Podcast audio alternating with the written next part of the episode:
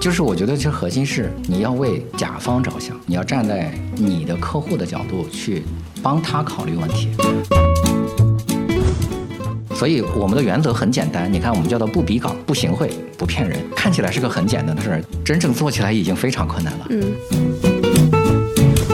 过去的广告公司也好，咨询公司也好，如果他不能够直接对接老板，他的效率是极低，大量的这个重复和浪费在这一边，大家都很累，然后也没挣到钱。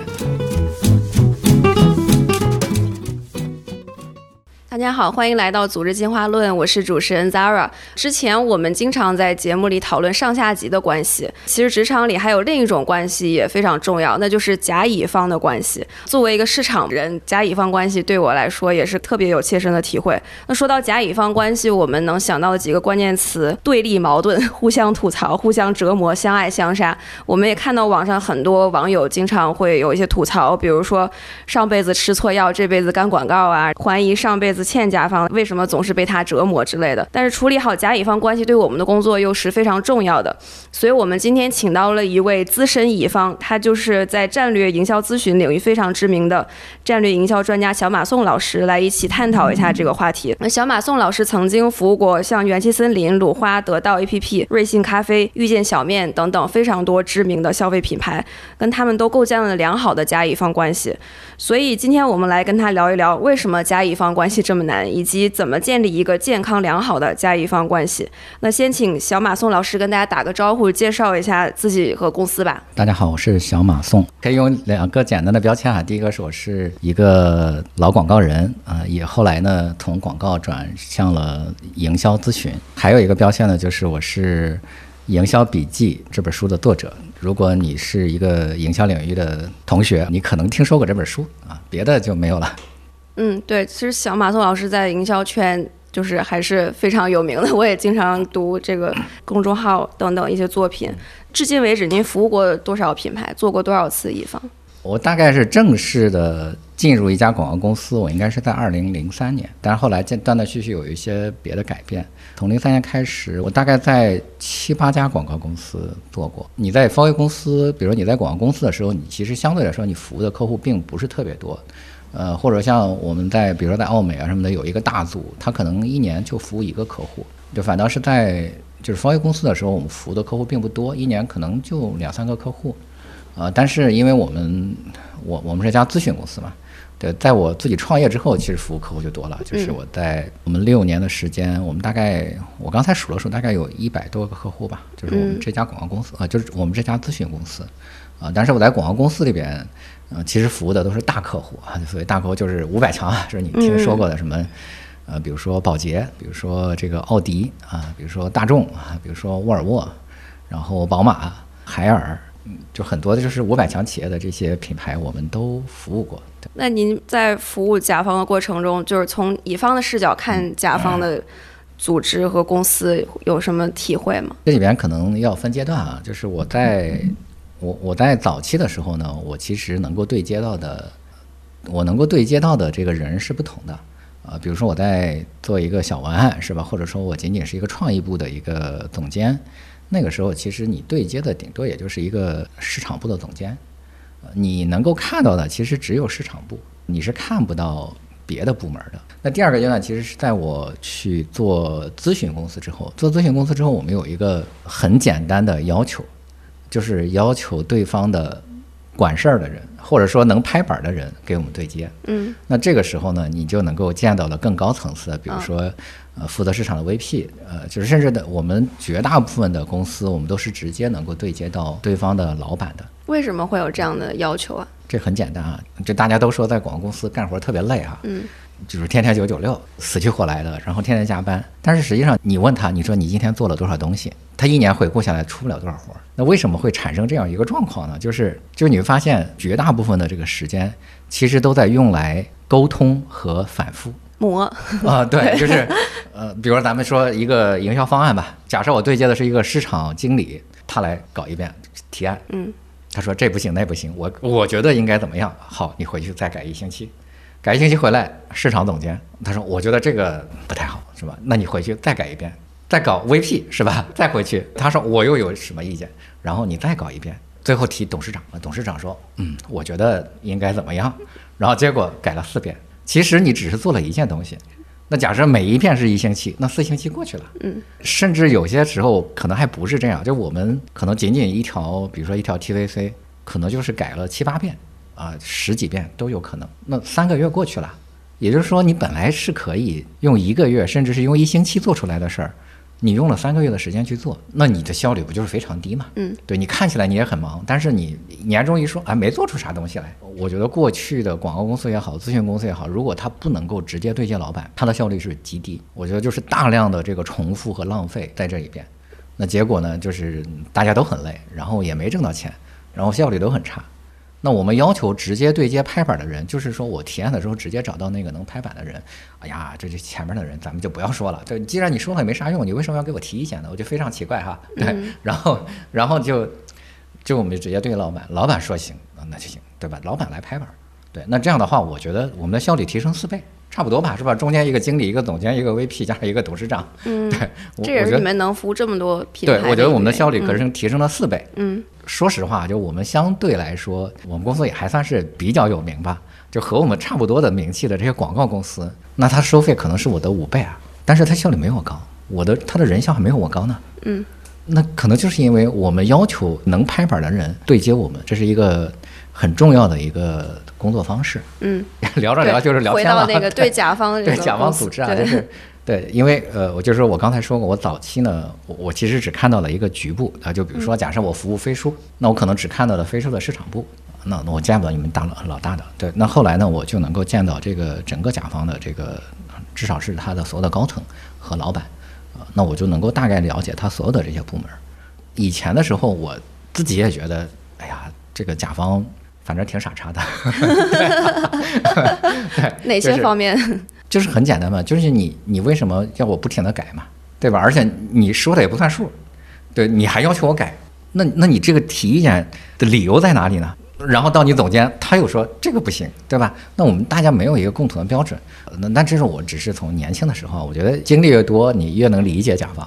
还有一个很有趣的点是，通常乙方的公司其实规模都不大，乙方这个业务模型是非常简单的，就比如说广告公司。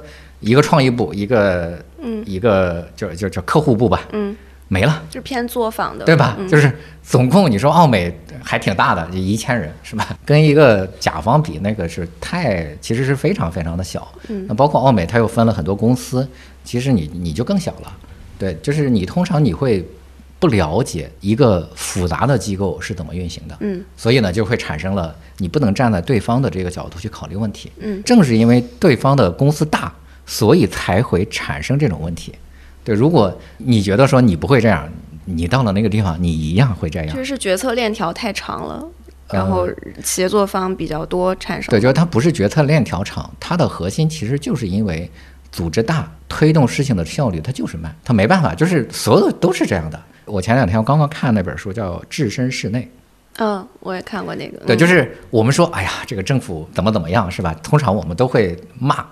但实际上，你站在政府一个那样的一个角度啊，你管理着这个十四亿人，你管理了九百六十万平方公里那样的那个一个规模的那样的一个系统，你真的是没法想象。所以，只有你站到了他的角度去看啊，其实这是个是合理的，即使是你觉得哎很操蛋，但是合理的，对你也没有更好的办法，甚至你如果你去做，你会做得更差。一个三百人的公司无法理解一个三万人的公司怎么运行的，嗯，所以他才会产生说各种吐槽，嗯，对。实际上，我觉得大部分的乙方的人，如果到了甲方，他也会变成那个讨厌的甲方，那他也没有办法，嗯，对，他就就会变成这样，是，嗯，就像家长总是。教育小孩，小孩总说：“哎，我以后一从一定不会成为那样。”但是长大了，自己也会变成那样。对，你会 最终会变成自己讨厌的那个人。对。你有没有遇到过一些比较奇葩的甲方？有没有什么神奇的经历在配合的过程中？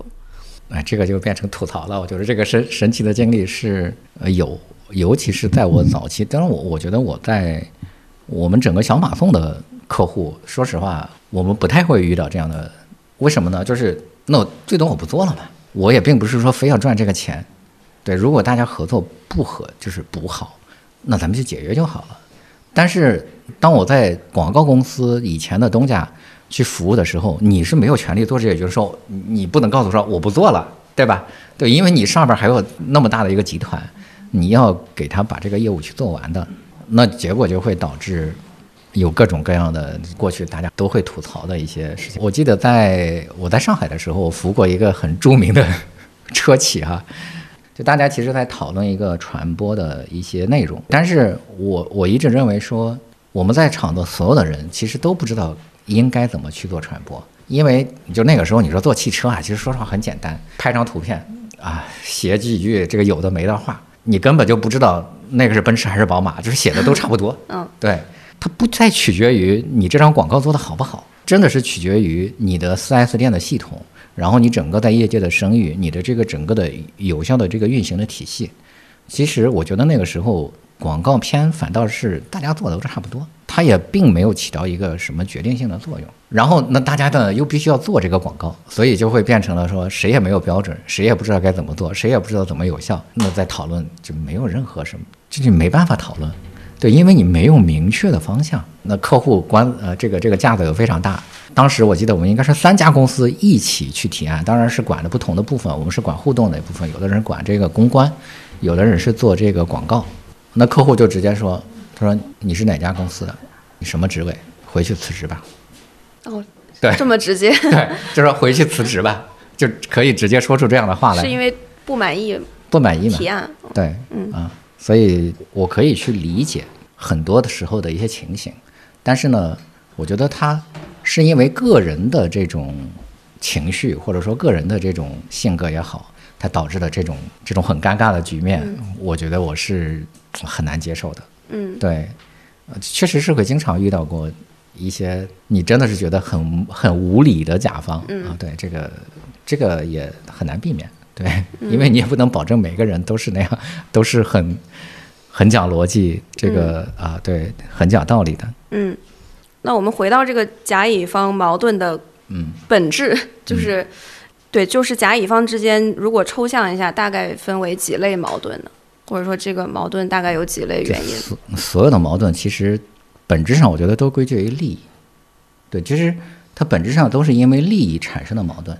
甲方有甲方的利益，就是那对于站在站在甲方的角度，比如说一个呃一个品牌，他想要的是声量。想要的是销量，想要的是这个品牌的知名度，但执行的那个人，就比如说一个市场总监，他想要的利益是升迁，对，在老板面前的表现，那就所有的执行的人其实都，哎，我这么说也不太好啊，就是但是实际情况就是这样，就是所有的人都得考虑自己的利益，对，那我那我是一个车企的市场总监，我不太关心这个，我们我们今年是。做了三百亿还是做了五百亿？我可能更关心的是我明年能不能升值。那他就要求说，那你这支广告片得突出我有什么贡献，是吧？对，就是我这个部门能够在和其他部门的竞争中有什么优势。对他不太会考虑老板想要的那个那个东西。嗯，对。那对于一个市场经理来说，他也会考虑自己的问题，或者说，甚至一这个市场经理和另外一个市场经理想的又不一样。对，因为大家都想表现自己。那这个也是利益，那乙方也有乙方的利益，对，就是如果我们所有的人都以利益为这个优先考虑的，就没法合作，因为乙方也有乙方利益，我要把这个钱挣来，我不关心你这东西做的好不好，对，就我我们举个例子，就比如说，比如说有一些咨询公司，它是和某一些大的渠道呃广告渠道签约的，那假设我服务了这样一个客户。这个客户要投广告，那他是不是优先会让他投这个渠道？但这个渠道可能并不是最适合他的。嗯，那他为什么建议他投投这个渠道呢？是因为他可以拿到分成。那这个就是源于你的利益的这个这个考量。那到最后其实都是因为大家的利益不同，那导致了分歧。那如果大家利益相同的话，那他合作会非常愉快。嗯，对。让我们回到本质，就是世界上为什么会有这种甲乙方分工的存在？因为其实这种分工，嗯，刚才您也提到是很低效的，就可能一次能过的事儿就要搞四遍。那就为什么要有这种甲乙方的模式？那这很简单嘛，就是没有任何一个公司能把所有的事儿都干成嘛，对吧？就是比如飞书已经很牛逼了，那你也干不了很多事儿嘛，对吧？就是比如说你要拍个创意的广告片儿，那你不是还要去找奥美吗？但是呢，你单独去雇佣一个团队去干这件事儿呢，你的成本其实也很高。对，因为你搞这么一个团队，你你算下来啊，你还养着他是吧？你你可能两年拍一条片子，那你为什么要要去拍这个，要去雇他？所以他就是说，当你的这个内部交易成本更高的时候，那你就倾向于叫做产生了外部交易。那外部交易，你不管是购买一台电脑，还是说购买一项服务。嗯，比如说这个联想，它给你提供电脑，它也是一个乙方，只不过说它的交付相对来说比较标准化，就是你你你你看你什么型号的，是吧？什么配置的，对，多少钱？我们所谓的乙方，就是说指的是做服务的那一方，做服务的那一方，它的产品交付不是标准化的，是。当它的产品不标准化的时候，你就很难判断，对。所以这个就又产生了各种大家评判标准又不一样，对。那但是本质上还是因为。内部交易成本高于了外部交易成本，他就必须要雇一个人，雇一个公司来给他服务。嗯啊，其实，在我们像市场营销和广告领域，这个交付很多时候评判标准是很主观的。对，比如说审美或者是调性这种很玄学的东西。对，我觉得这个也是甲乙方之间很容易产生矛盾的一个原因，因为它有的时候缺乏一个客观评判或者量化的标准。它没有一个成分列表嘛？对，是吧？它也没有一个数字的尺度来说。这个创意是几分？他也没有。对，然后一句万能的，这个不符合我们公司调性，就可以拍掉所有的。对，所以这个事情呢，一般我们在跟客户交流的时候呢，我们首先叫做确定我们的评判原则。对我告诉你，我们通常怎么去评判这个作品？你们会有一系列的标准，或者谈不上标准吧，至少是我们有一些这个理念上的这个对齐。嗯，那才会，那日后工作起来就相对来说比较简单嘛，因为大家。如果仅仅是从个人喜好去评判一件事儿的话，这事情完全没法进行。我还看到一个很常见的现象，就是乙方吐槽甲方不知道自己想要什么，比如说这个 brief 不清楚，或者需求不清晰，或者是矛盾的之类的，这个也很常见嘛。然后有什么办法吗？解决的办法就是你要确认说你的目标是什么，你做这件事情的这个出发点是什么，它的目标是什么？对，如果没有一个目标，那我们就没办法找到途径。很多的时候，为什么会产生这样的一些事情？就是因为市场部可能仅仅是因为我需要做一些事儿，而不是说我需要做这件事儿，或者达成这个目的，为了存在感。对，就是因为它确实是我这个，虽然这是大公司普遍存在的一种状况，但是我觉得确实是会存在，就是就是为了表现自己，或者说为了表现自己，呃，是有用的，他要必须要做一些事儿。或者说今年市场预算就是两千万，是吧？那你怎么办呢？你总得花出去，但是呢，我不知道该怎么花，我也不知道做什么，嗯，那就导致说，不断的在折磨乙方，所以会有很多互相或者揣测这种现象。乙方我觉得就是一直在猜测甲方到底想要的是什么。对，大部分乙方都会产生这种想法，呃，甚至是说老板喜欢什么，咱就做什么。啊，这这个想起来一个啊，我过去在服务某本土知名品牌的时候，想起来一件事儿，就是那个老板他最喜欢的字体是隶书，嗯，对，所以所有的海报那必须用隶书，对，不管好不好看，对，就是不管好不好看，就是必须用隶书，用隶书设计出来，它就这肯定是通过概率要大很多，嗯，对，那咱也不纠结了，那就隶书吧，是吧？对。但是如果今天换到我们再去作业，那我们就会跟客户说这个不行。对，但是那个时候，我觉得我们没有任何一个同事敢说这不行。你究竟是想满足老板的需要，还是要满足顾客的需要？我这东西不是给你老板看的呀，我是给你的顾客看的。现在为什么能有底气去怼回去？那第一个是我自己做老板了嘛，对吧？就是假设我在。原来方威公司，那方威公司是有盈利需求的。你跟这么客户跟你说，客户直接给你拍桌子了，是吧？那你你滚回去，是吧？不跟你签约了，那你这个你这个你是担不起这个责任的。但是我明确的跟我们同事说过了，我说，如果因为客户坚持这件事儿而违背了我们这个原则，那你可以驳回客户，是吧？你可以不做这个客户了，这一单你可以丢掉啊，我们不挣这个钱。对，但是我希望我们能够讲真话。嗯，我希望我们能够坚持我们的原则，所以我们的原则很简单。你看，我们叫做不比稿、不行贿啊，不骗人。对，那这件事儿看起来是个很简单的事儿，真正做起来已经非常困难了。嗯，那你不要再给自自己定那么多的高标准。你送你定的高标准，无非就是喊个口号而已嘛，对吧？你像某公司是吧，号称自己的企业价值叫做本分，啊，对，是吧？他任何一个行为体现出本分了吗？没有呀，对吧？那你喊这个口号有什么用呢？你是为了什么呢？对吧？它没有用呀。对，那既然我们公司叫做不骗人，那我就不应该骗你啊！我不能为了说你因为喜欢隶书，我就要设计成这样。我说这样不行啊，对，这没有效果呀，对吧？就是您刚才说那个只跟做决策的人合作。这个是只有像你们这种咨询公司才能达到的一个状态吗？就是比如说正常的广告公司，他们为什么不也直接跟老板去谈，然后还要走这种比较低效的？这里边可能有呃，就几个原因啊。就第一个原因是呃，就比如说 o r 公司，那 o r 公司一般服务的都是大客户，呃，就是五百强是吧？耐克是吧？麦当劳什么就这些。首先你见不着，嗯，对，就是麦当劳老板怎么可能天天跟你聊天呢？是吧？对，就是这是第一个原因。那第二个是他也没有这个底气去要求这样，嗯，对，因为那你做不做这生意？我们老板就是不能跟你对接，那你就不做这生意了。那他没有这个底气去干这件事儿，那小公司也没有这个，而且他形成了这样的一个习惯之后，那你就只能这么干。但是对于我们公司来说，我们一开始就是要求这样，你不这样，那咱就算了，就不赚这个钱。嗯，对，当你坚持了这个原则的时候，你慢慢的，你获得的客户就都可以这样。呃，但是我们也因此确实是拒绝了很多客户。就比如说，呃，前两天我们还有一个客户来找我们，他是国内家电行业应该第一、第二名吧。他说请我来比稿，我说如果不比稿的话，那我们就可以来聊。对，如果要比稿的话，咱就不聊了。我当然知道他一年可以给我很多钱，可能甚至是给到我现在两三个项目的这个钱。但是既然你定了这样的一个原则，你不比稿，那你就不要去比稿。对你不能因为说，哎呀，这个客户可能很大，我要去比稿。对，那这就已经违背了你的原则。嗯，对，那你你以后你也没办法见到那家公司的老板。你们不比稿的这个原则背后的思考是什么？啊，当然，我我完全理解比稿对于甲方是一个正常的原则啊。对，就是尤其是对上市公司是吧？呃，很多大企业他得判断你做的行不行嘛，就他又不像那个东西是吧？就是不像那电脑，它能够判断你的质量，所以他就要求说，那你先来给我搞一下是吧？我看看你好不好。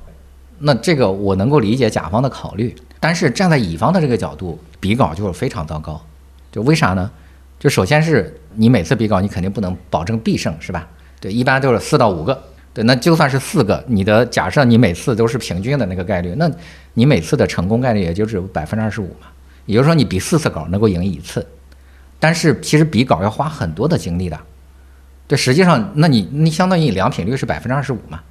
对吧？你做了四倍的工作，你知道了一倍的这个这个报酬，而且呢，这个比稿这个这里边会形成一个很很差的一种循环。如果我是以比稿来获得业务，我最厉害的人，我最好的那些人，我最大的精力都会放在比稿上。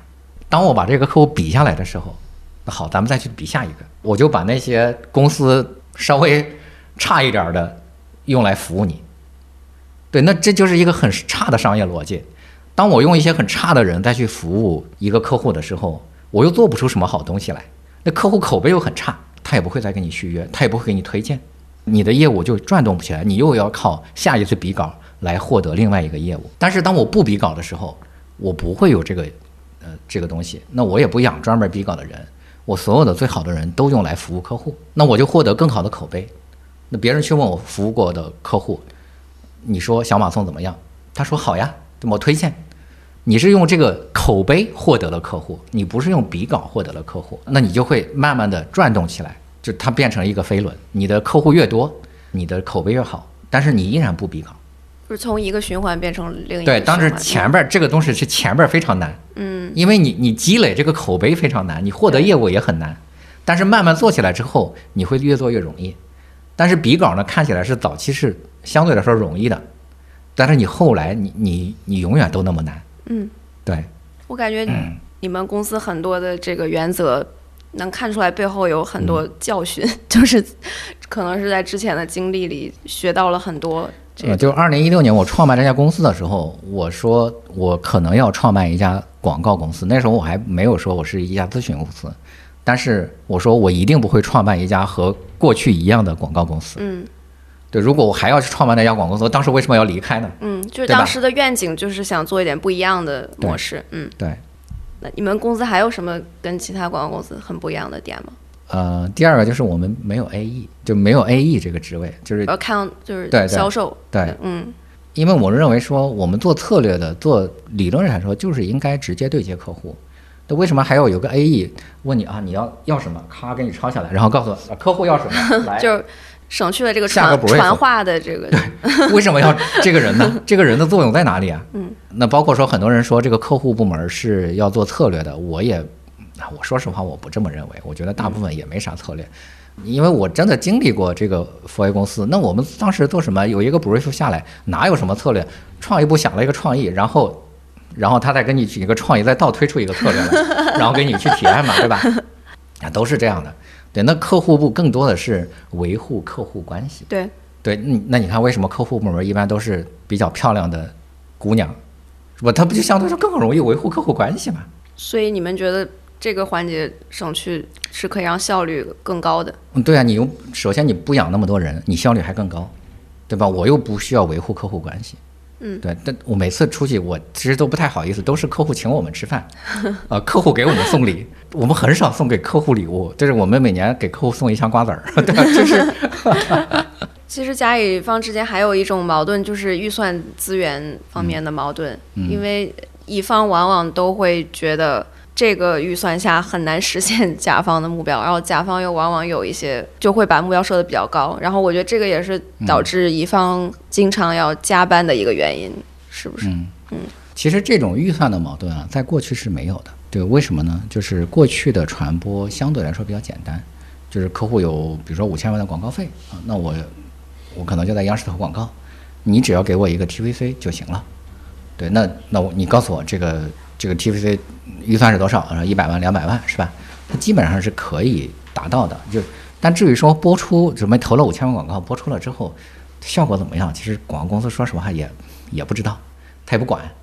啊，那但是今天呢，有大量的客户，他不投 TVC 了，就他也不投什么嗯那些大的那个媒体了，对，他的核心是说，哦我想要一个爆款事件，他他没办法去做这个事情，就是说做这个保证。你是说你想在比如说你你在网上曝光一亿，那有可能你花一万块钱就能做到，嗯，也有可能你花了一千万也没做到，这里边会产生矛盾。大量的人都希望说我要做一个什么什么样的事件啊，能够有多少转发，能够有多少关注，怎么讨论？那这个我觉得是谁都做不到。但是呢，我觉得乙方也有责任，就是说他乙方他他会过度承诺，他在比稿的时候就说，你看我们有做过什么什么案例，然后我们怎么把它炒作起来的，好像是说这件事儿很容易一样，让甲方产生了一个幻觉，哦，觉得啊我花这个钱也能做成这样。但其实这乙方可能过去做了好几十年啊，也没好几十年，这乙方做了十年，可能也就那一个案例，呃，天天拿这一个案例忽悠客户，对，就是给客户产生了一种幻觉。那客户在给执行的时候，哦，原来原来是做不到一千万曝光的啊，甚至连十万曝光都做不到，那这个就会导致客户的不满意，对他没有做出效果来。其实核心是结果，这不是预算。呃，当然，我觉得甲方其实也有一个也有一个不切实际的一种幻想，就是说，哎，能不能少花点钱，然后能够达到很好的效果？对对，人人都想要，对，那我嗯通常就会说，首先我做不到。对，你要说想，你要去问任何一个广告公司说可以用呃花很少的钱做出大事情来，那我觉得他肯定是个骗子。如果是这样的话，这家公司应该已经变成了世界上最厉害的公司了。那为什么他没变成呢？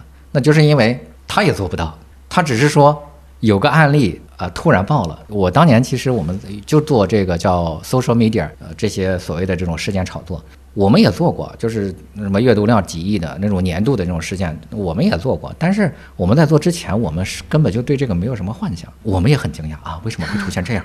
嗯，对。但是呢，你做出来之后，你拿起来吹牛逼，嗯你说你看我们做过这样的这样，但是其实你自己都不明白为什么它成功了。嗯对，所以就会导致说，因为乙方因为有过度的承诺和这个吹牛的成分，因为他想获得这个标嘛，甲方呢又有不切实际的幻想，那结果就导致会出现这个问题。能不能出圈儿？什么？我说出什么圈儿？出圈儿就是你今天去想一下，有因为有一个客户就问我说，啊，咱们能不能搞个出圈儿的事情？我说可以，但是呢，你你不要相信他一定能出圈儿，是吧？如果你有一些钱，我们可以帮你做一些事儿，但是至于能不能出圈儿，我也不知道。而且你要想一想，你脑子里边想一想，去年真正出圈的事儿有几件？你想一想，肯定超不过五件。然后你想，中国有一百万个品牌都在干这种事儿，然后出圈了没有超过五个，那说明它的概率跟中彩票差不多呀。那凭什么是你？对，所以不要有这种不切实际的幻想。嗯，爆款都是可遇不可求的。对，嗯，对，要么你就是长期做是吧？一年做一百件儿啊，有一个爆款了，就你做短视频不也一样吗？是吧？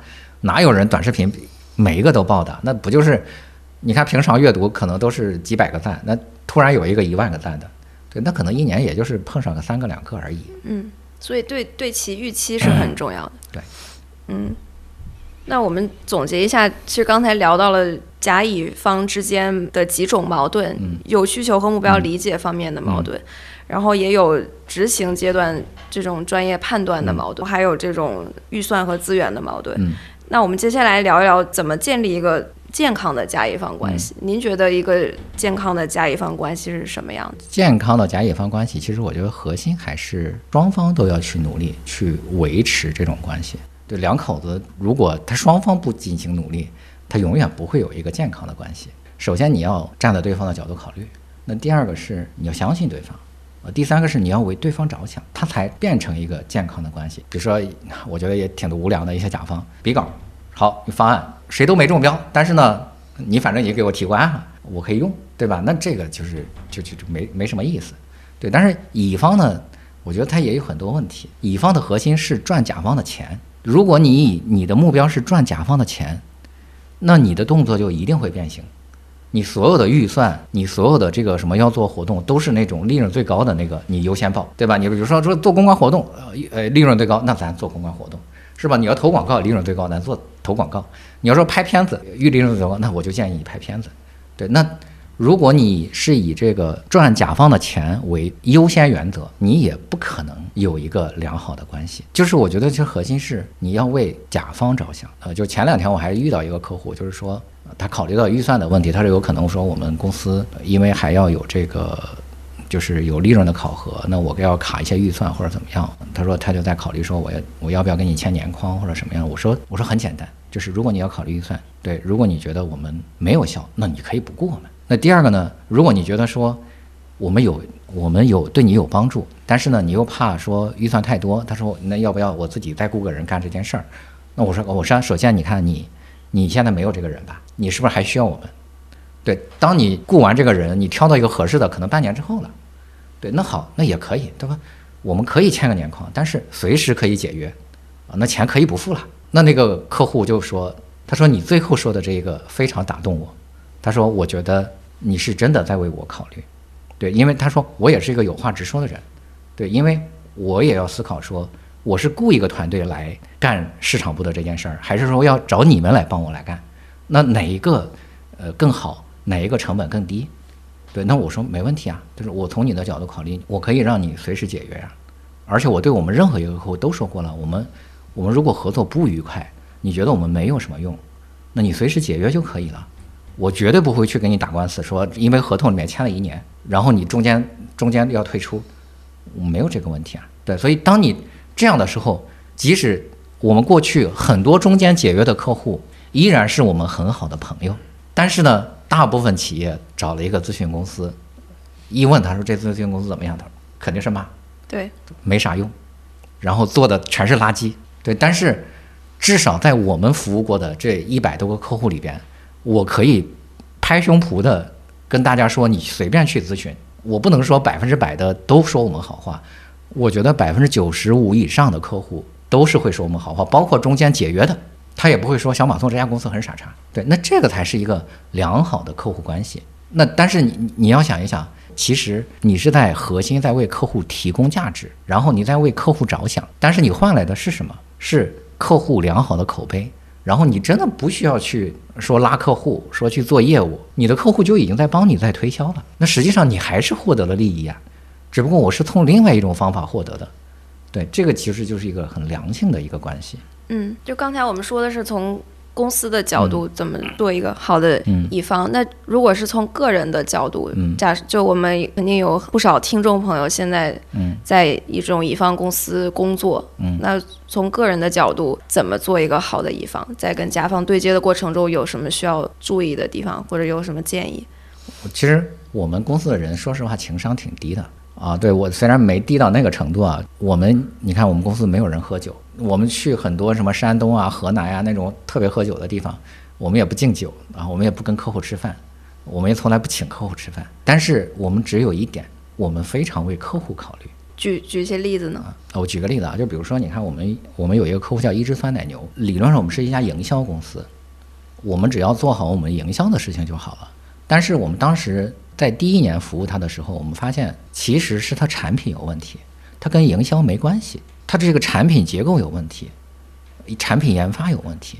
那我们公司其实我们，你看我们这个同事帮他去跑供应链，去云南黄氏乳业，去云南大理去跟他去跑工厂，然后跑到佛山去那个国茶实验室帮他找供应商，帮他去研发这个产品，这都不是我们该干的事儿。但是我们都干了，你的就是那你说，哎呀，我就只负责做视觉系统啊，帮你拍个片子，别的我不干。对，那这是没法干呀。对，因为你做出来也没啥用。对，所以我们就说服客户说，咱先不干这事儿了，我先帮你把这个产品弄好。对，那客户说我就是我的研发现在其实没有那么强，那你能不能帮我找到一个研发？那我就因为我们过去做过很多奶茶嘛，我们就给他帮他找到了一个做奶茶研发的一个一个团队，就帮他去做这个奶茶的研发。那今天他的这个产品是有一个很大台阶的这个提升的，那否则的话，你只做了一个广告是吧？你做了一些东西，那别人进来一喝不好喝嘛，那第二次不会再喝了。那这个就是台式教说，我在帮客户去考虑这件事儿，而不是说那咱就做个 logo 对吧？这我工作完成了，咱不做了。其实是有更多的主人翁意识，嗯，就是假设你在这家公司的角度去考虑问题，嗯，对你你你是真的你真心在。帮他，但说实话，你真心对一个人好，别人是能感受到的，嗯，而不是说你你想耍一点这个，耍一点小点子，耍一点这个小技巧，大家都没那么傻，但是呢，不要以为你有多聪明，嗯，对。那怎么做一个好的甲方？对甲方有什么建议吗？好的甲方，这里边呢，我觉得甲方呢，首先你得不要偷懒，对很多甲方。为什么会雇佣到了一个不靠谱的乙方？就是因为他太懒了，他自己不想干这个事儿。哦，不是不是，就是他当然他自己可能干不了这件事儿。嗯。但是你连做调研都做没做？嗯。我举个例子，就是说，假设你要来小马送来谈，你说我想去跟小马送签合同，那你是不是要去调研一下过去小马送服务的客户？嗯。找到他们的口碑，问一问小马送这家公司怎么样？如果说你找了五家客户，有四个都说小马送不行，那你不要签约了嘛，对吧？对，但是他不会做这个调研工作。你买个手机，你还要去看好几天论坛呢，那为什么你花几百万去找个广告公司，你不能去做点攻略呢？对，他就不会做攻略，他也不会去做这个这个这个市场调研。那我觉得就是你太懒了嘛，对啊。为什么从乙方的角度，你会希望甲方去做更多的这种调研和对比呢？对，因为乙方确实是这个骗子太多了，对我们这个行业骗子横行，所以这也造成说大部分甲方对乙方没什么好感，因为都都是骗子。就大部分人能达到的效果没有他们承诺的那么好。对，就是首先是绝大部分叫做过度承诺，嗯。第二个就是他真的也没有解决问题，嗯，对。那在提需求方面呢，有什么建议吗？就是怎么能避免咱们刚才说的这种来回的磨，然后很消耗的这种配合模式？就是我们要有一个明确的目的，对你不要这目的也搞不清楚，那把这个目的搞清楚，然后你再去找方法。对，就是不要说，我也不知道领导想要啥，你给我做一个。对，那我觉得这就这就这事儿就太难做了。嗯啊，就不要乱花钱。嗯。怎么样才算是一个好的乙方？刚才我觉得那是叫做服务心态，嗯，就是说你要站在你的客户的角度去帮他考虑问题，而不是站在自己的角度说我应该怎么赚到客户的钱。那我觉得核心其实还是你的手艺要好，也，就是说你干的这件事儿，它本质上是有效的。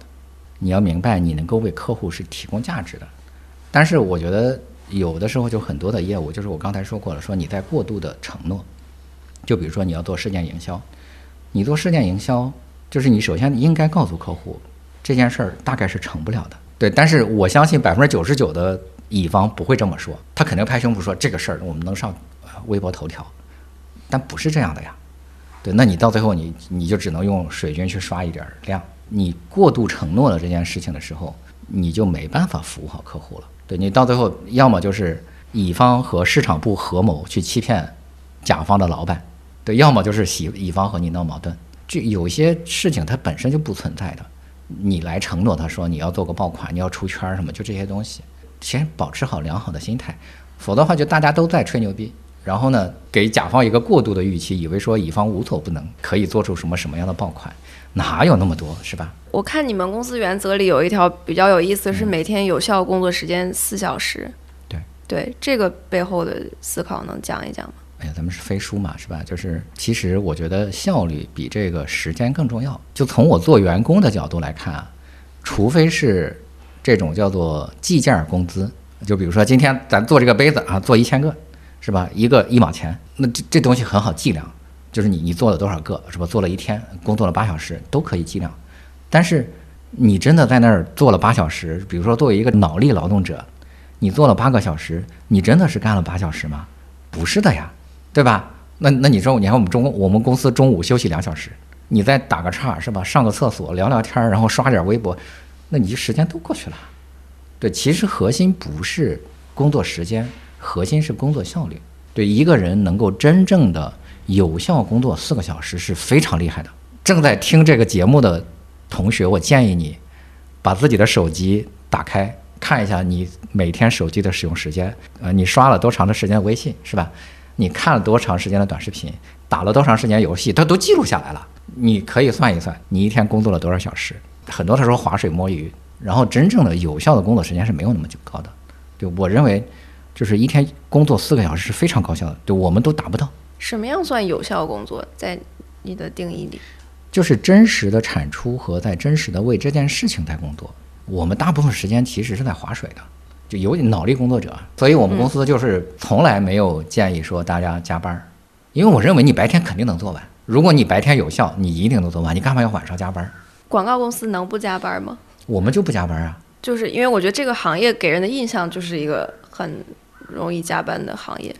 不是，你们是怎么这都是自己造成的。就第一个是效率非常差。嗯，丰田管理法里面有一个叫做叫做前工，就是后工序决定前工序，而且它叫做平行移动，就是生产线很简单。比如说，你看我我原来在富威公司，富威公司创意部这帮人嘛，懒懒散散的，那个早晨九点才起床，然后十一点才到。那十一点才到，你客户部九点到也没用啊，对吧？客户部假如说九点到公司了，那我得等俩小时，等到创意部来才能开会。那你这个工作时间段就已经不匹配了，对吧？那你你实际工作时间是从十一点开始的，那个其他同事九点钟来也没啥用，对你只有全公司九点钟来，他才算真正的开始工作。当然，我觉得这很多互联网公司也一样，他的工作习惯是我晚起，然后呢，我就工作的很晚，我还能够享受晚上的那那顿餐，是吧？我还能够享受打车。但是，比如说咱们就是就让就以我们当时的 f o r 公司为例，我们十一点到。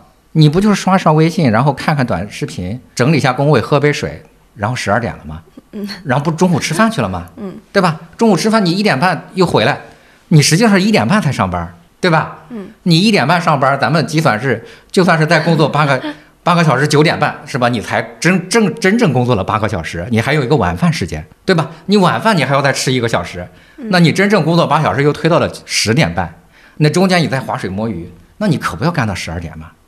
对吧？然后你说，因为我昨天晚上加班了，我今天早上不能早上班，所以我又十一点来了。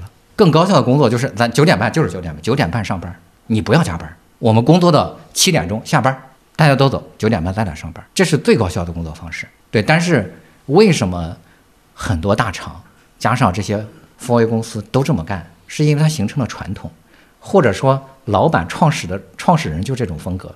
那老板每天十一点来。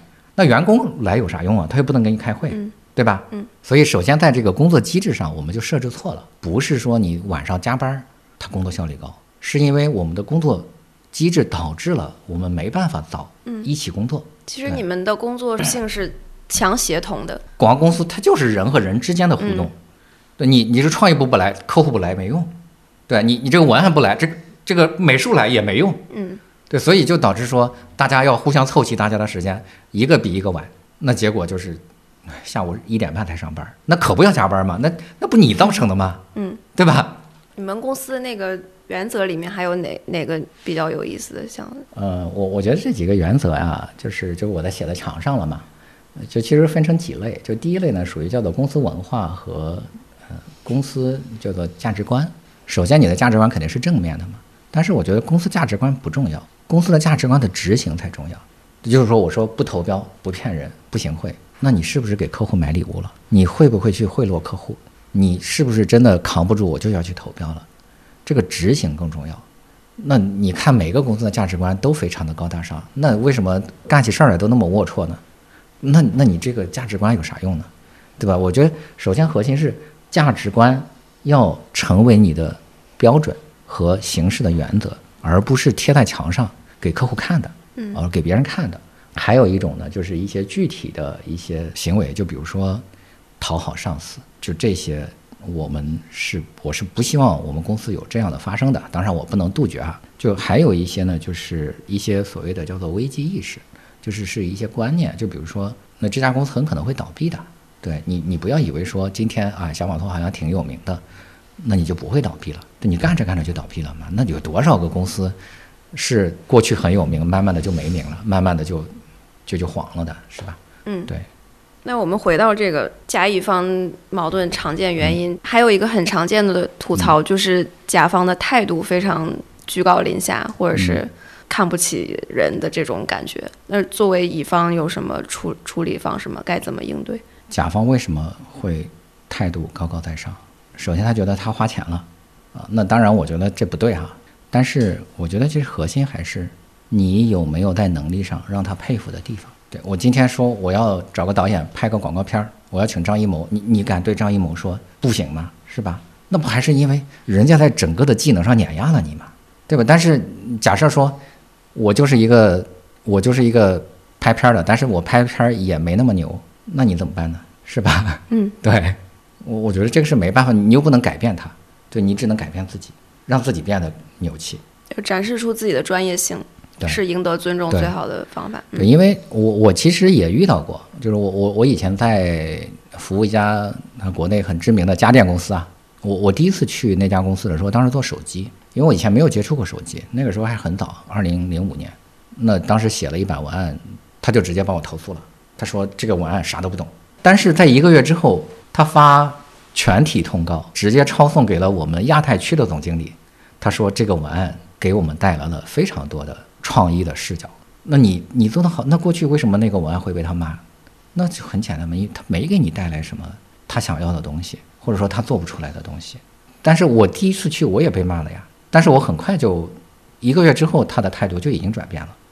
我也没有讨好他，我也没有干什么，我我只是把文案写得更好了。其实今天咱们聊了不少协同效率的话题，嗯，对，因为我能看得出来，您和您公司都是一个都是非常追求效率的，嗯，呃，其实因为我们是飞书嘛，其实飞书其实就是提升协同效率的一个工具，嗯，我们所说的很多这种低效无效的沟通，很多时候一定程度上也可以通过工具来解决。对，然后因为小马送也在用飞书嘛，就不知道你们使用起来有什么感受吗？我有几点，我觉得就是我们同事用的更多。说实话，因为我我我很多同很多这个这个工作，这可能我们同事就会直接跟我汇报啊。但是我们同事之间用飞书用的会比较多啊。就第一个是第一个是我觉得有一个工具就可能就你们那个飞书妙笔，嗯，那妙计妙计是吧？飞书妙记啊，对，尤其是我们要做大量的这个客户访谈。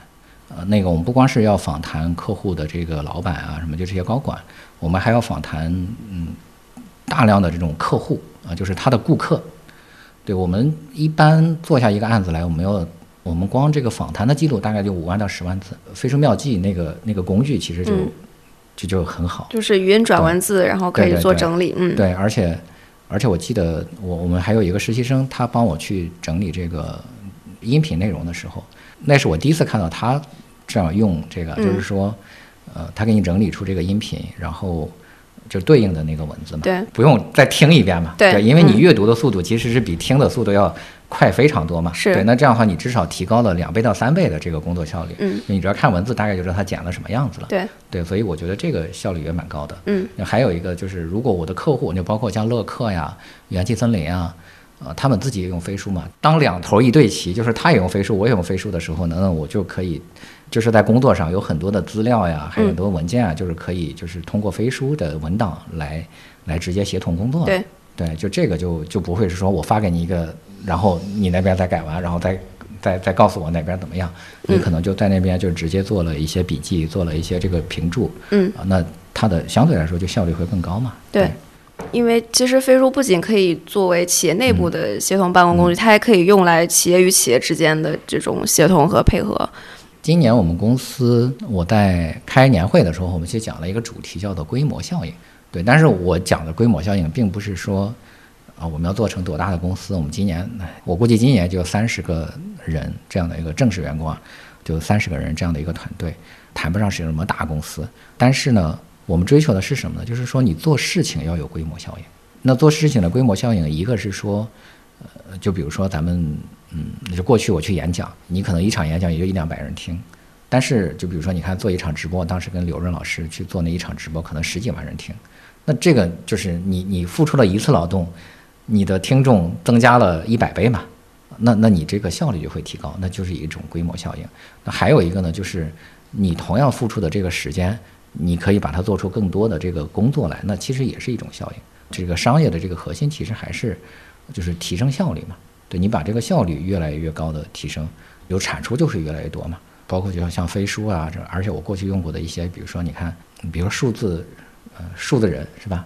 那那他就让你不用拍片子了嘛，他就可以直接就这个就是效率会提高。我们也算甲方了，我们跟我们的乙方协同都是用飞书，因为那个飞书是可以加外部联系人的，然后这样企业之间就是可以跟内部差不多这样无缝的协同，比如说一起写文档啊，一起开会，然后然后我们用妙计还有一个那个挺好的用法，就是用来审片。因为我们有时候拍 TVC 或者视频，然后可能乙方先拍了一个样片或者一个草稿，然后以前呢给甲方给反馈的模式都是哦那个几分几秒这个画面能不能改一下，然后可能是一长串文字，而且。呃，然后他还要再对回那个时间轴去找是哪个画面，其实是一种很低效的沟通。然后我们现在都是直接把那种视频或者样片上传到妙计，然后因为它是自动语音转文字，所以可以在那个文字上面去评论，然后它是跟视频时间轴匹配的，所以可以直接很精确的给到基于真的这个画面的反馈。这个我们觉得是挺高效的。包括我们自己组织进化论剪播客，也都是用妙计，比如说。就是今天录，比如说哪句我觉得讲的不好，想删掉。以前你可能要说几分几秒到几分几秒删一下，然后现在就是直接在那句话上面加个评论就可以了。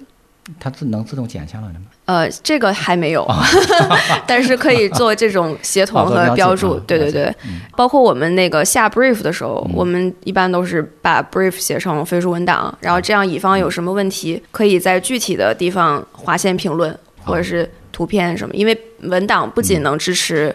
传统的文字，它还能插入视频啊，然后表格呀，各种各样的多多媒体。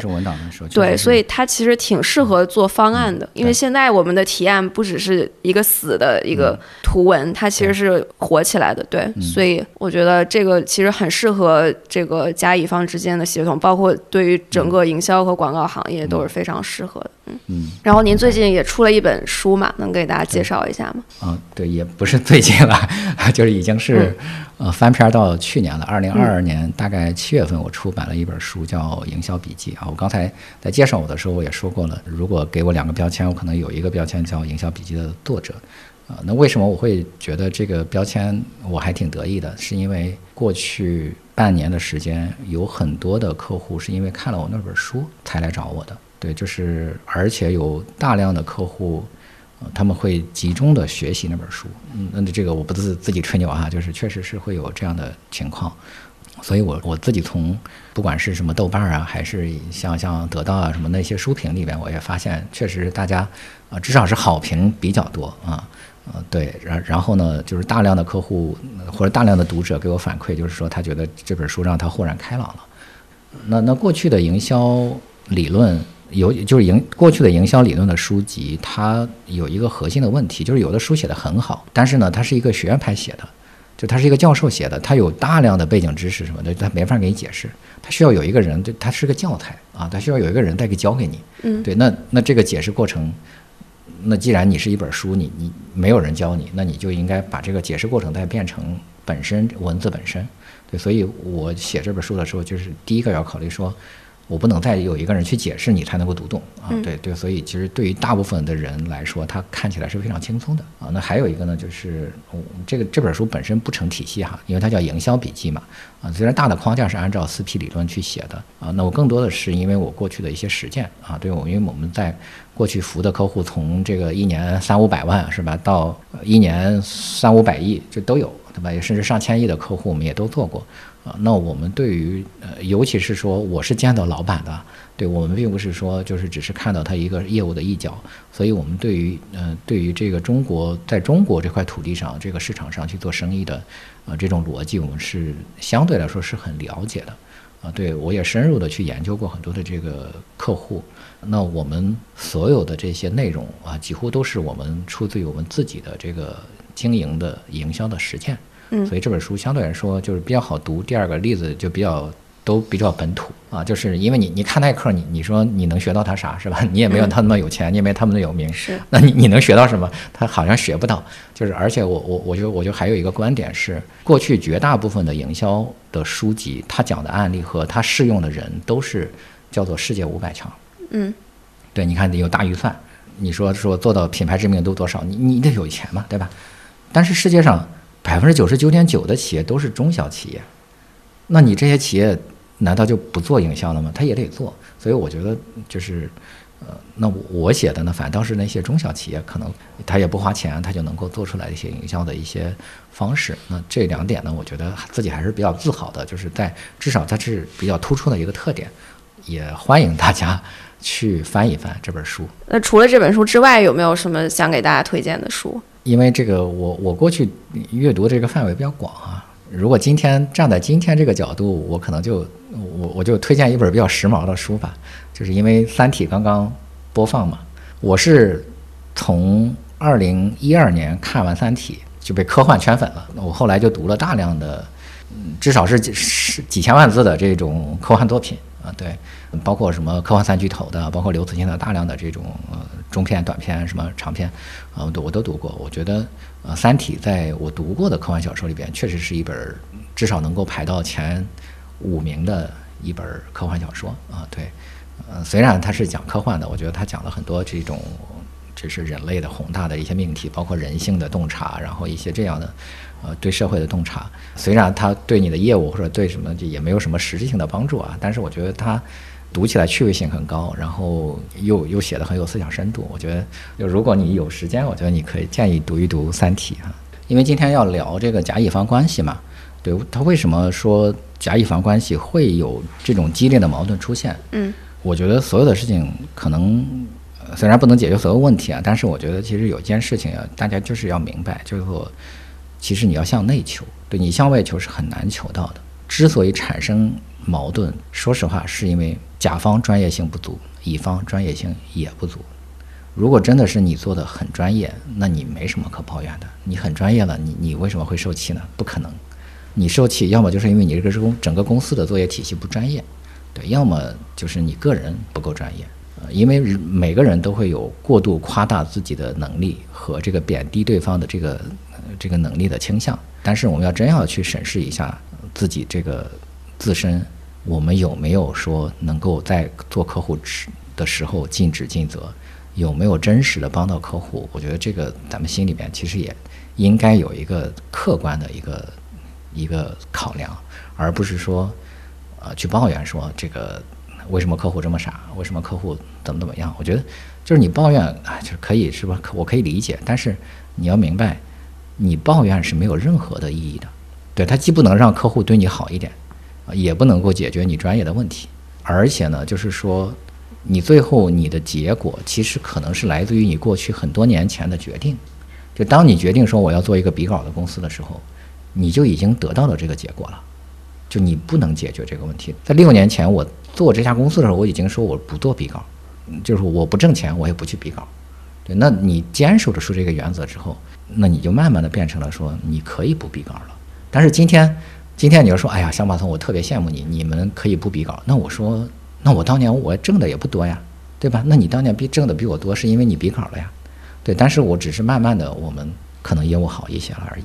对，所以没有什么可抱怨的，抱怨是最没有用的一种方式。对，更重要的是改变。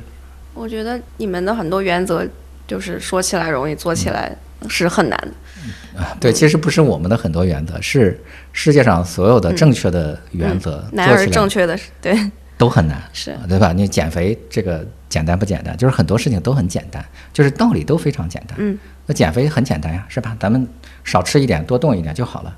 但有有几个能做到呢？是吧？你你看着就想吃嘛，对吧？有刘润老师曾经写过一篇文章，叫做“要做做乙方就做大乙方”。嗯大乙方我记得不是特别清楚，大概意思是说你应该为客户做的更多，而且更专业，对，让客户就不需要再去担心这个担心那个。比如说我做一个公关活动的搭建，那你这个场地限制就是这样，那我那我只能做成这样了。但是你有没有创造性的去帮客户解决这个问题？嗯，那这个就是就不站到了一个更高的层面，就去叫做大乙方。对嗯，就是不是当一个螺丝钉的心态，对，而不是是说我嗯我就帮你去去做这件事儿就好嗯了，而是要考虑更高一个层级的问题。嗯对我帮你去解决。，我觉得不管是嗯个人在职场里，还是作为乙方，其实都是这个道理。因为我们之前也聊过一些给年轻职场人的建议吗，对，就是你你对于公司来说，你不就是乙方吗？对呀吧？你对呀你公司出钱，你你来干活嘛，对吧？对对，那为什么在公司里面有的人就可以很快的升职，为什么你不行？对你不要说因为哎呀他他这个拍马屁什么，就我觉得当然职场中会出现这种现象，但是真正有能力的人，你只要是很突出，我不相信他会被埋没。嗯，对，你们有没有过这种经历？就是比如说来来回改了十几版，最后又回到了第一版的情况？我们没有，对，就是首先我们不会来来回回改很多版，呃，如果来来回回改很多版，我就告诉你我不做了，对，就为什么这个这个道理非常简单，假设我今天我要做一个 logo，是吧？我改了十遍，假设我服务另外一个客户，我只要一遍就可以过，那我是不是应该服务那个客户？对我同样都是你，你都付了我两百万，我为什么要给你改十遍？为什么我只给那个客户改一遍？那为什么我不找十个改一遍的客户来服务？我为什么要服务一个改十遍的客户？对，当改到第三遍的时候，我可以跟说咱们不做了。对我们其中就是有一些客户就是这样的，我说可能就大概三遍吧。对，那那我说那咱们要不就不做了，退钱吧。那个没有必要，是我们可以做别的客户。为什么要？为什么我又说服不了你？对，你也觉得说这个事儿不符合你的要求，那你为什么要找我呢？对，就摆正这个心态，你就不会出现这种情况。但是呢，乙方的最大的问题是，我想赚这个钱，那我就说，要不那再改一遍呗，他就接受了嘛，对？就还有一个问题是什么呢？就是当然这这个我我是我说的是那个呃心态上的问题啊，就是还有一个问题是啥呢？就是大家对这件事没有标准，比如说 logo 应该设计成什么样，嗯，那我有个很明确的标准，logo 就是应该摆在这儿一排，哪个 logo 更容易被认出来？如果说我们没有这样的一个呃一个判断标准，那就是说，那这个好看不好看？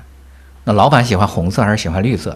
那就又变成了这样，你永远不能判断说，那那这个这个这个副总和那个副总的喜喜欢需求又不一样，所以就是它就变成了没有标准。那首先我们要确定说这个标准是什么，然后我们再来说，那这个这个我做的这个事儿符不符合他的标准？如果符合了，那那来哈，你买走，对吧？如果不符合，我来改。刘润老师提出过这个大乙方和小乙方的概念，小乙方就是说什么就是照着执行，嗯，然后大乙方是会进一步去想你这个需求背后的底层的目标是什么，嗯，然后用更有创意的方式去达成这个目标，而不是单纯的执行。对个人来说，它也是一种思维和模式和习惯。啊，对这个这个话题呢，就是我我其实我刚才举过例子，就是说，比如说一个客户来找了我们，他想让我们给他什么重新塑塑造品牌，什么做形象改善，他真的是想做形象改善吗？或者说所谓的品牌年轻化，他真的是想做品品牌年轻化吗？那如果说他现在没有年轻化，他也赚赚大钱，他干嘛要年轻化？对吧？他核心是因为他生意不行了，他希望有所提升。所以就像那个一只酸鸟奶牛找来我们，那他希望我们帮他做品牌上的营销啊什么的，那他本质上是因为他生意没那么好。对，那你的本质其实是要考虑说，你为什么生意不好了？那你怎么挖掘到客户的本质需求呢？就是说，通常的这个理由啊，就是说，所有企业都是要在追求利润，不管是说呃去做了一个 logo 设计，还是搞了一个什么，搞了一个装修门店的装修，还是说做了一个广告，它核心其实都是为了赚钱，对吧？那这个本质的需求背后是什么？是因为你生意可能没那么好，对？那你的理论上来说，你是要帮他解决生意的问题，解决企业经营的问题，而不是说我帮你设计个杯子，什么我帮你什么搞个广告片儿，它不是这样的。所以我们才会有说，我们前半年就帮他跑供应链，帮他去这个提这个产品概念，去做这个。那其实不是我们该做的，但是你本质上是在帮助客户。对，所以你你要就是获得客户他需求背后的一个本质的需求。如果甲方觉得你在教我做事儿的话，怎么办？这个事情呢，就是就是我们还是就回到我们最初的一个问题，我们和客户的关系其实是一个共生共赢的关系，而不是说我要来赚这笔钱我就走了。当你真正的去在帮甲方考虑的时候，甲方是不会有这个问题的。就第二个是，当你真正专业的时候，你已经看到这个问题的本质了。如果这个甲方蠢到说他看不懂你给他提的这个建议，那那他不值得你服务呀。就这又回到一个最本质的问题是，你和甲方的关系究竟是什么？对，当你说你只能对这个市场经理说，那市场经理可能真的不知道这件事儿是有问题的。对，但是我跟他老板说呀，我要我告诉你这件事儿，你的经营不是因为你的 logo 不好。你的经营是因为你产品不好，对，就是你得让他认清这个现实。那如果他不接受，那好，咱们再见嘛，对吧？我又说到一个最本质的问题是，你愿不愿意为这个放弃你的生意和放弃你的利润？对我，我愿意为我这句话放弃我的利润。我告诉你，这不是这个问题。对，如果你不接受，好，咱不合作嘛，对吧？我理解很多人所处的这个甲乙方关系中，他是没有。他是没有这个话语权去讲这句话的，对，那是因为我可以讲这句话，啊，的或者说小马送的员工是可以讲这句话的，但是换了别的广告公司或者什么样，他没办法讲。他说你你这个不是拍片子的事儿，你你这应该产品不行，你们产品很烂，那就直接被 fire 了。对，直接说那你你那你滚蛋，是吧？对，嗯，如果是这样的话呢？就是他确实是需要一些沟通的技巧啊，对，所以关于这个沟通的技巧，就，可以 推荐给大家一本书啊，就是托伯华写的那本《沟通》，叫什么来着？沟通的方法啊，沟通的方法啊，对，我并不是这方面专家，对我来说，我情商非常低，对我我我情商非常低，就是我我从来都是有话我就直接说，我说你这个有问题的，那这样的好处是什么呢？沟通效率比较高，那坏处是什么？有可能得罪人，那如果你怕得罪人，你就放弃了这个沟通效率。那当你形成这种风格的时候，反倒是我觉得大部分人能够接受。那就看你怎么去处理这种关系。我觉得我我说实话，我真的讲不了所谓的一些什么沟通的技巧，对。但是我明白，你只有帮客户做出了真正的改善，客户会很感激，会很感激你。那如果你只是说了一些漂亮话，那客户可能个人体验上会比较好，但是没什么卵用。那你选择一个什么样的形式方式？至少在小马送这家公司里边，我们没有这方面的需求。我们几个项目负责人都是直男，也没有什么那些特别绕着弯的说话的那种技巧。那就是有有问题就告诉你这这有问题。对，那反倒是我们公司和客户的关系也都还不错。嗯，对。我觉得就一就很简单，嗯，对，简单直接。对，包括公我们公司也很简单，就是我们同事，哎，我虽然是老板，我们同事有什么问题就说你，就直接说我啊。对我说要不要这样，他说这不对。那我说我们要不 PK 一下是吧？让大家投个票什么的，那结果我我就被全公司反对。对。然后我补充一下，就是我们有一个文档叫《乙方用飞书的最佳实践》，是一篇干货文档。然后里面我们讲了一些我们刚才提到的这种甲乙方在配合过程中可能用到的一些飞书的功能和最佳实践。然后我们把这个文档放到了本期的节目简介里，然后欢迎大家去看一下。那我们今天就聊到这儿，感谢小马宋老师的时间。哦，谢谢大热，谢谢飞书团队哈。这期播客呢，应该是也会在我的。播客就叫小马送，那里边同步播出，也欢迎大家关注我的播客，叫小马送。嗯，谢谢大家。